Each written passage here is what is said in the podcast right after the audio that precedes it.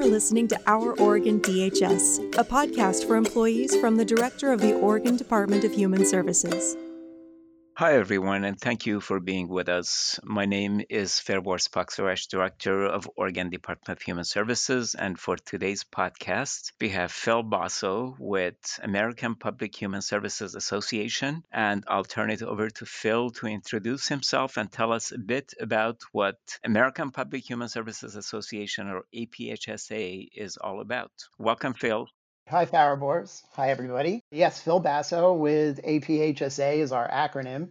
I have been with the association since 2003, and I lead our member field consulting team at the association. Before joining APHSA, I was working in the global Fortune 500 world for about 15 years. I'm the lead consultant on the project that we're doing with DHS now. We're a national nonprofit based in the DC area, and we've been around since the mid 1930s, around the times of FDR.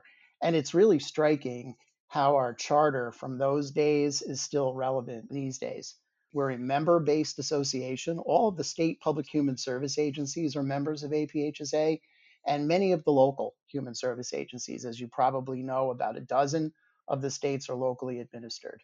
And we do three main things for our members, and they've been in our charter for the last 80 years. We influence federal policy, regulations, and funding streams on your behalf, trying to establish a regulative context that's going to be most effective in serving families and communities. We build working knowledge in the field. We go out into agencies, into our member agencies, and that's what my team does and we do things like this project and many other similar kinds of projects in order to achieve that objective. And we connect our members to each other and to other interested parties. None of us in our field exists on an island.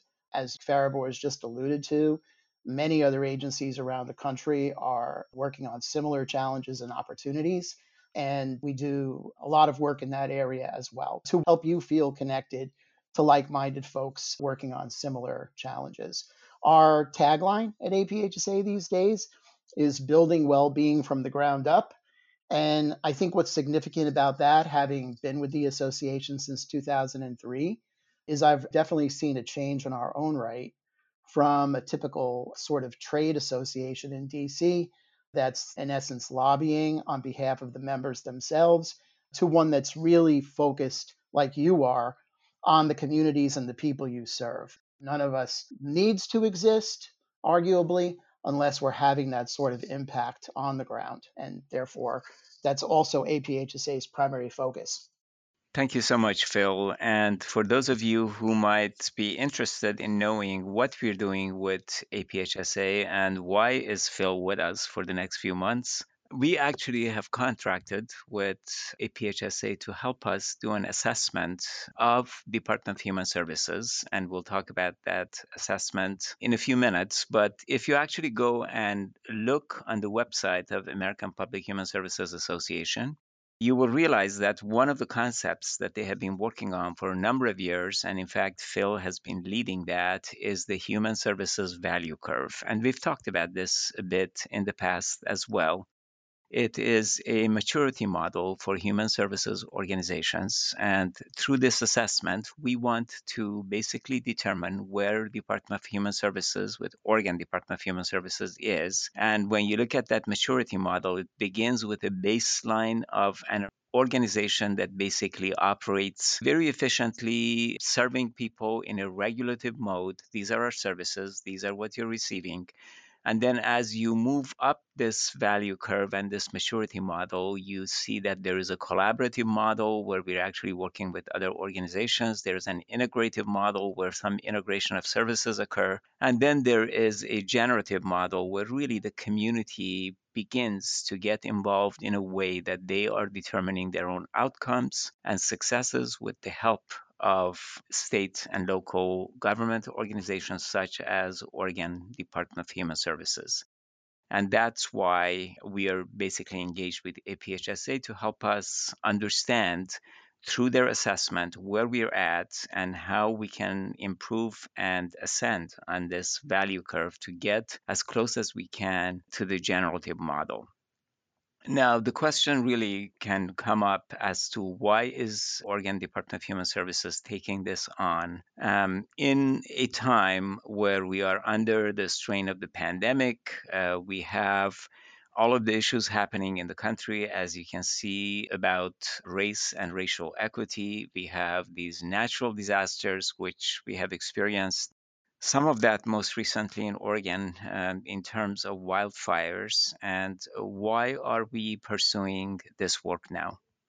Well, I would say that for many years, Oregon Department of Human Services has been attempting to reach uh, this model or actually achieve this model that we call basically no wrong door, integrated service delivery, empowering the community to take advantage of their own resources and uh, knowledge and really become partners with Oregon Department of Human Services. That work, although has made some progress, we're still far from where we need to be. And there really is no great time to implement this thing. And I would say that today, in light of all of the changes that we're experiencing, perhaps it's the best time to make sure that as we begin to envision our future, as we begin to emerge from COVID, and with everything that we've learned about uh, remote work, which we've talked about in this podcast, etc., this is an opportune time to shape that future in a way that aligns with best practices across the um, 50 states. And Phil and his organization actually have an eye into every single human services organization. What are the best practices, etc. So they can really help us with that you all also know that uh, the organization has gone through many different assessments, has been audited many times, and here is our opportunity to bring all of those things together in a way to compare ourselves with best practices across the nation to see how do we align or not with some of those best practices. And as we begin to shape our future, make sure that what we do and what we put in place is aligned with those best practices. So I want to turn to Phil and ask him to describe to us at a high level how this assessment will be conducted and how would the deliverables take shape? We're conducting a service equity assessment with DHS and within your communities at large. The scope of that assessment consists of 11 areas that together point the way to value curve progression and service equity. I'll quickly mention them for those of you who like the details.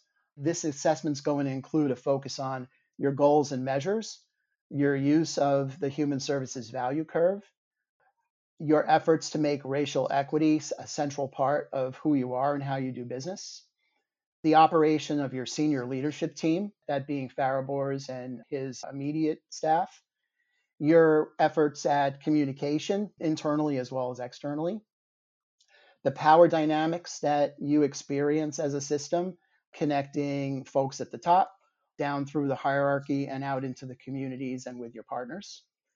The operation of your shared services. I think you're all familiar with that term. Your use of consultants and partners and how you operate with them. The organizational structure that you employ. The well being and health of your workforce, you know, which is really a driving engine of all of the above. And then finally, the lessons you're drawing from your COVID 19 experience ensuring that those lessons are fitting your long term strategies and that you don't lose sight of those lessons over time. So that's going to be the scope of the assessment.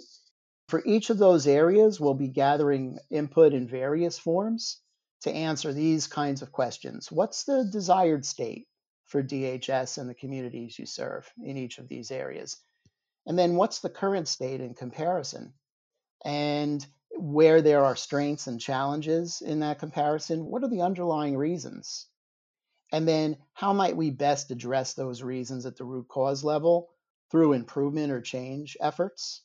And then we'll also be focusing on how best to bridge these findings and recommendations that are made that get accepted to various implementation efforts over time. So that's at a fairly high level and at a fairly concrete level uh, what we'll be doing.